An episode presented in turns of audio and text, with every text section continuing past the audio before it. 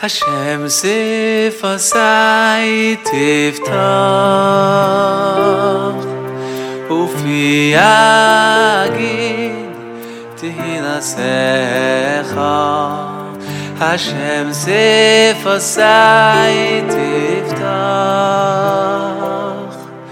Ufi agin tihinasecha Hashem sefasai tiftach Hello and welcome to Praying on Purpose.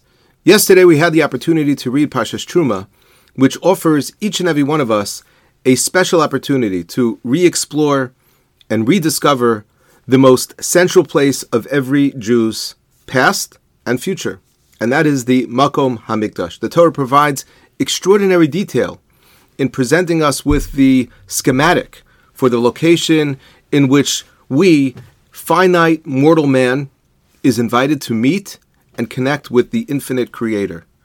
And while this is still absent from our familiar experience, the Torah's detailed depiction of the Mishkan allows us to meaningfully connect with a place that we have yet to fully experience.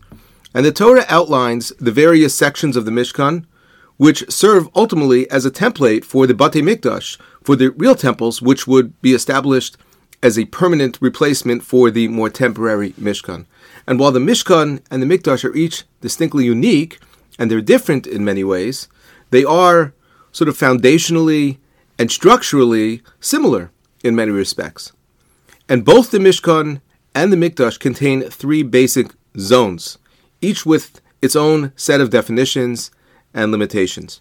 The Azara, often translated as the courtyard, can accommodate many different types of people, both Kohanim and non Kohanim.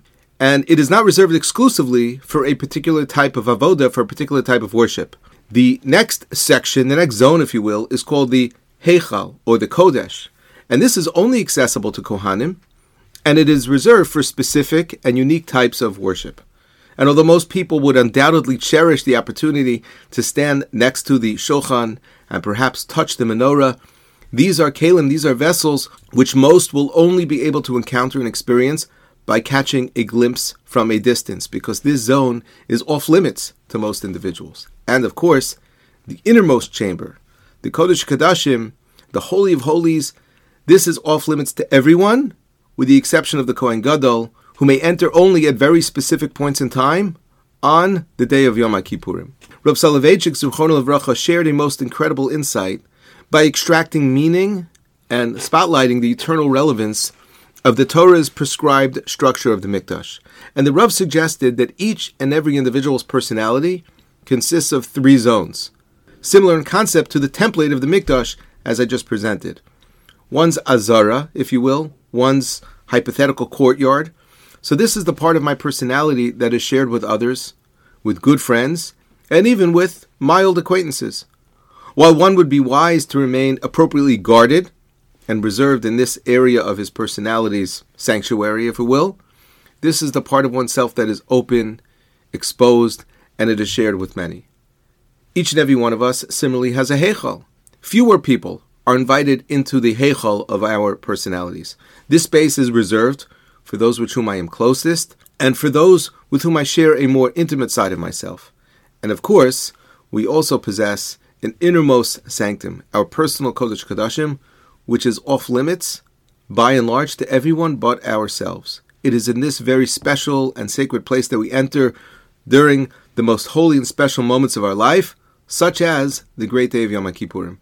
It would seem to me that one of the most concerning features of contemporary society and culture is what appears to be confusion and at times even a corruption of the unique functions of these different spaces. That which was once considered to be personal and intimate is all too often publicly broadcast. Thoughts and feelings that would have been reserved for one's closest and intimate friends and family members are routinely shared with very large circles of friends and acquaintances and even complete strangers. We see this often, primarily with the use of social media, in which people take parts of their life that are really by and large private and personal and share them with the entire world. At the same time, those moments in our life during which we should be inviting people into our Heichal, our Kodesh, to share moments of bonding and connection, they have become transplanted with long stretches of wasted time, wandering the seemingly endless halls of the virtual azaros that we have created. How tragic it is to see families and couples wasting, squandering precious moments of what we call sometimes alone time by obsessively strolling or all too often scrolling in these azaros, these courtyards that are far larger than the human mind and soul were designed to inhabit. And this cultural breakdown of the walls and barriers that separate and define the various arenas of our personality will continue to complicate and at times even devastate many of our relationships. In order to fix this, we must focus on our inner Azara, Heichal, and our Kodesh Kodashim. Because we can reclaim these spaces and we can dramatically improve ourselves as individuals and in our relationships and connections with others, but we need to be mindful of these different zones and how they are to be used. Now, of course, on Sundays, we try to focus on why we pray. We try to take a closer look at some of the foundational underpinnings of prayer and appreciate that when we turn to God in prayer, we have an opportunity to engage in moments of true self reflection. We turn inwards, and by doing so, we are able to connect more meaningfully with God. Using the template of the Mishkan, using this schematic, if you will, of the Mikdash, with three zones, the Azara, the Heichal, and the Kodesh Kodashim, as a way of understanding and appreciating the experience that we have every time we pray, I think here as well we have a very unique opportunity to connect with an idea and to visualize the experience that we are trying to achieve in a more concrete way if we think about how to properly ground ourselves during moments of prayer. All too often, we come to shul and we are standing in the azara of our minds and our hearts the entire time. Right? We have never entered an inner chamber. We are davening, even the most important parts of davening, while standing in the azara. We are distracted. We are looking around. We are still very much connected to other people. And in certain circumstances, God forbid, we are still very much connected to the devices that are in our hands or our pockets. And so, therefore, we cannot possibly connect to HaKadosh Baruch Hu moments like that as if we are standing in the Heichal. If only we could train ourselves, if only we could prepare ourselves to leave that Azara and to step into a quieter space to, for a moment, leave the Azara behind and to step into a more sacred space, a place in which we feel a greater sense of, of privacy, in which we feel a more intimate connection with HaKadosh Baruch Hu, we can undergo a dramatic transformation in a relatively short period of time if we make the conscious choice to leave one zone and enter another. Ideally, we're not going to stop there. And I know that this is maybe, for many of us, myself included, it may be too bold to suggest initially that every time we daven, we are going to enter the Kodesh Kodashim mamish. But I don't believe that we need to reserve moments like this for Yom Kippur only. There have to be times throughout our life that we can, either because the situation or circumstances demand it of us, or because we are just appropriately primed and prepared for this experience, to walk from the Azara to the Heichal and then from the Heichal into the Kodesh Kodashim, we can enter a space in which there is really nothing but me and the Ribono Shel Olam.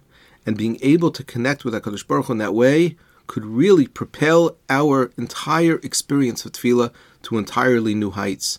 We can experience our relationship with HaKadosh Baruch Hu in a way that is dramatically different than anything else that we experience.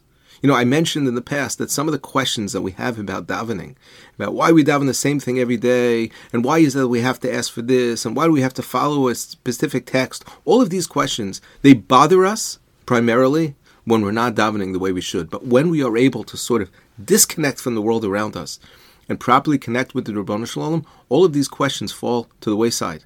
They don't bother us anymore because we know that we have connected to something that is truly transcendent we feel extraordinarily lifted by this experience, and suddenly these questions don't bother us anymore. The way we achieve that is by learning how to walk from the Azara to the Heichal, from the Heichal to the Kodesh Kodashim, and if not every time we daven, well, at least as often as we can. But remember, as long as we are going to try to daven meaningfully while standing in the Azara, with all of the noise and the distractions and the relative disconnection that's going on, it's going to be a very, very difficult, if not an impossible task. Be'ezras Hashem, this coming Tuesday, when we focus on how to daven, I hope to share with you an insight from Rav Shimon Schwab, in which Rav Schwab tells us that if we take a close look at the Siddur, particularly at Tefillah Shachris, we'll see that it is structured in a way that is designed to guide us from one place in the Mishkan to the other. There are, in fact, many points and many stations along the way throughout our davening which remind us that the Anshe Knesset HaGedola wanted us to remain in this very special and sacred place, the Mishkan, the Mikdash inside of ourselves every time we pray.